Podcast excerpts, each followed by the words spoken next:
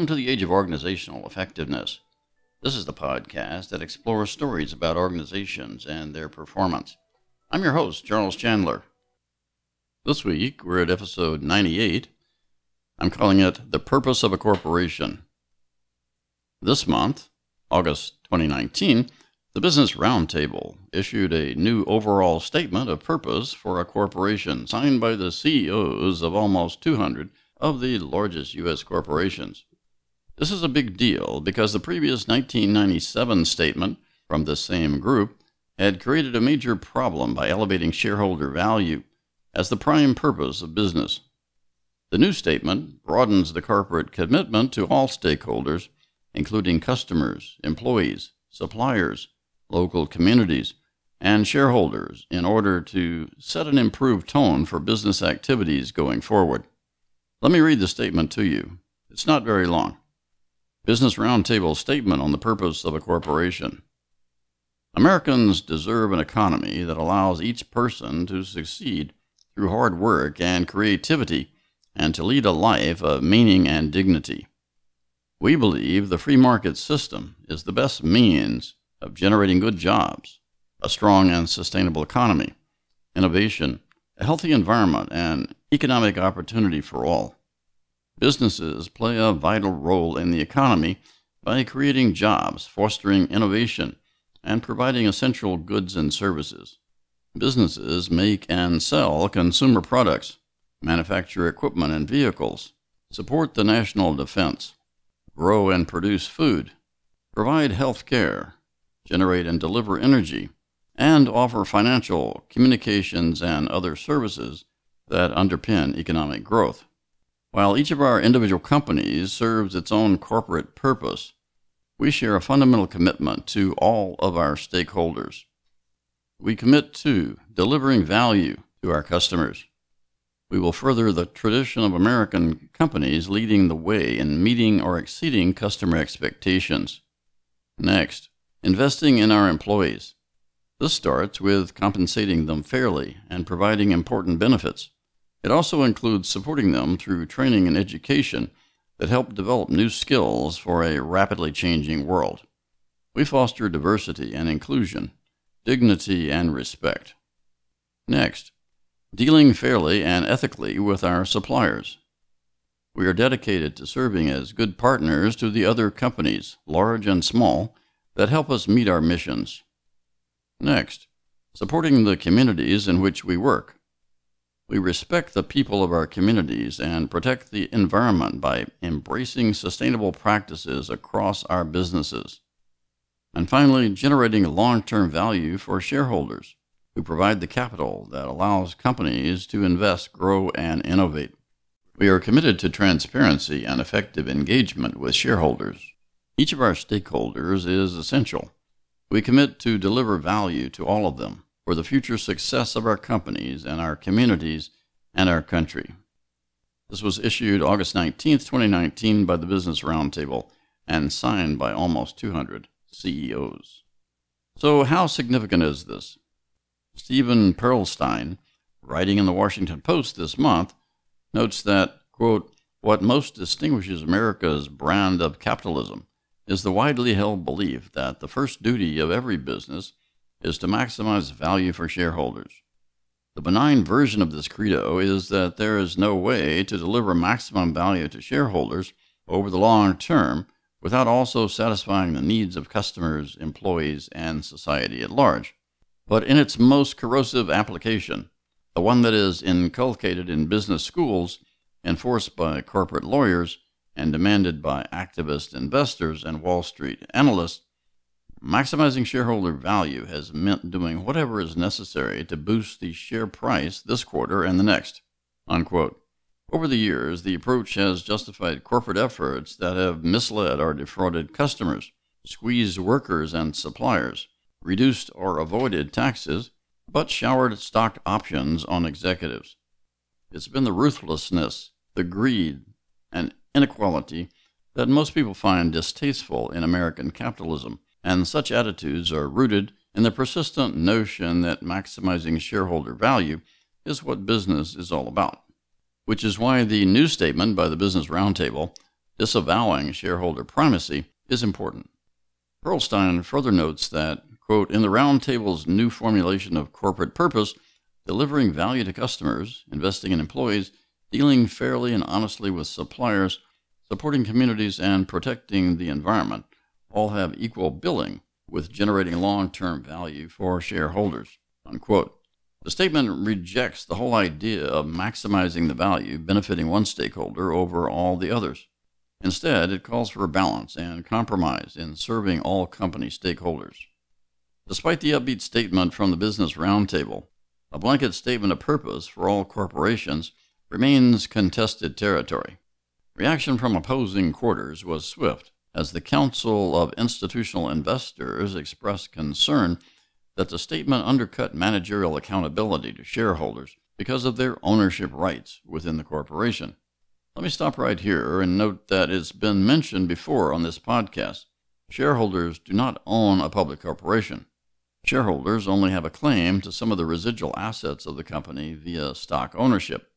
The related argument for shareholder primacy among all stakeholders also falls apart when the following is considered. Number one, shareholders do not have the right of control over corporate assets.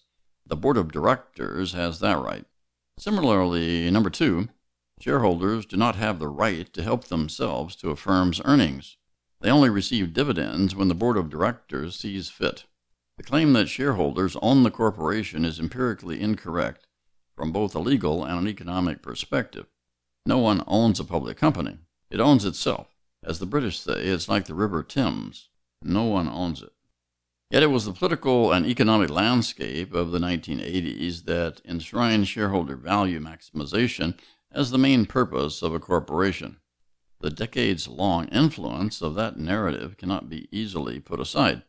To review how we got here, the period after World War II until the late 1970s was characterized by a retain and invest approach to resource allocation by major U.S. corporations. During this period, corporations tended to retain earnings and reinvest them to increase the corporation's capabilities. This served to benefit the employees who had helped improve firm competitiveness and provided workers with higher incomes and greater job security. It also gradually increased shareholder value as firms grew. The retain and invest pattern gave way in the late 1970s to a downsize and distribute regime where corporate efficiency became an overriding goal, justifying layoffs, asset sales, and other cost reduction approaches, followed by the distribution of freed up cash to financial interests, particularly shareholders. The downsize and distribute approach tended to strip value from a firm and contributed to employment instability and income inequality inside the firm because the firm's ability to be productive in the future was weakened. During the retain and invest regime, workers were relatively happy because they felt that their organization was keeping their interests in mind. With the advent of downsize and distribute, however, stresses built up around the social contract between management and workers. There was likely more than one cause to the adoption of the downsize and distribute regime during the 1980s. Not insignificant was the corporate raider model first employed by activists such as Carl Icahn, who employed asset stripping techniques in the 1985 hostile takeover of TWA. One example was that in 1991, Icahn sold TWA's prized London routes to American Airlines for 445 million.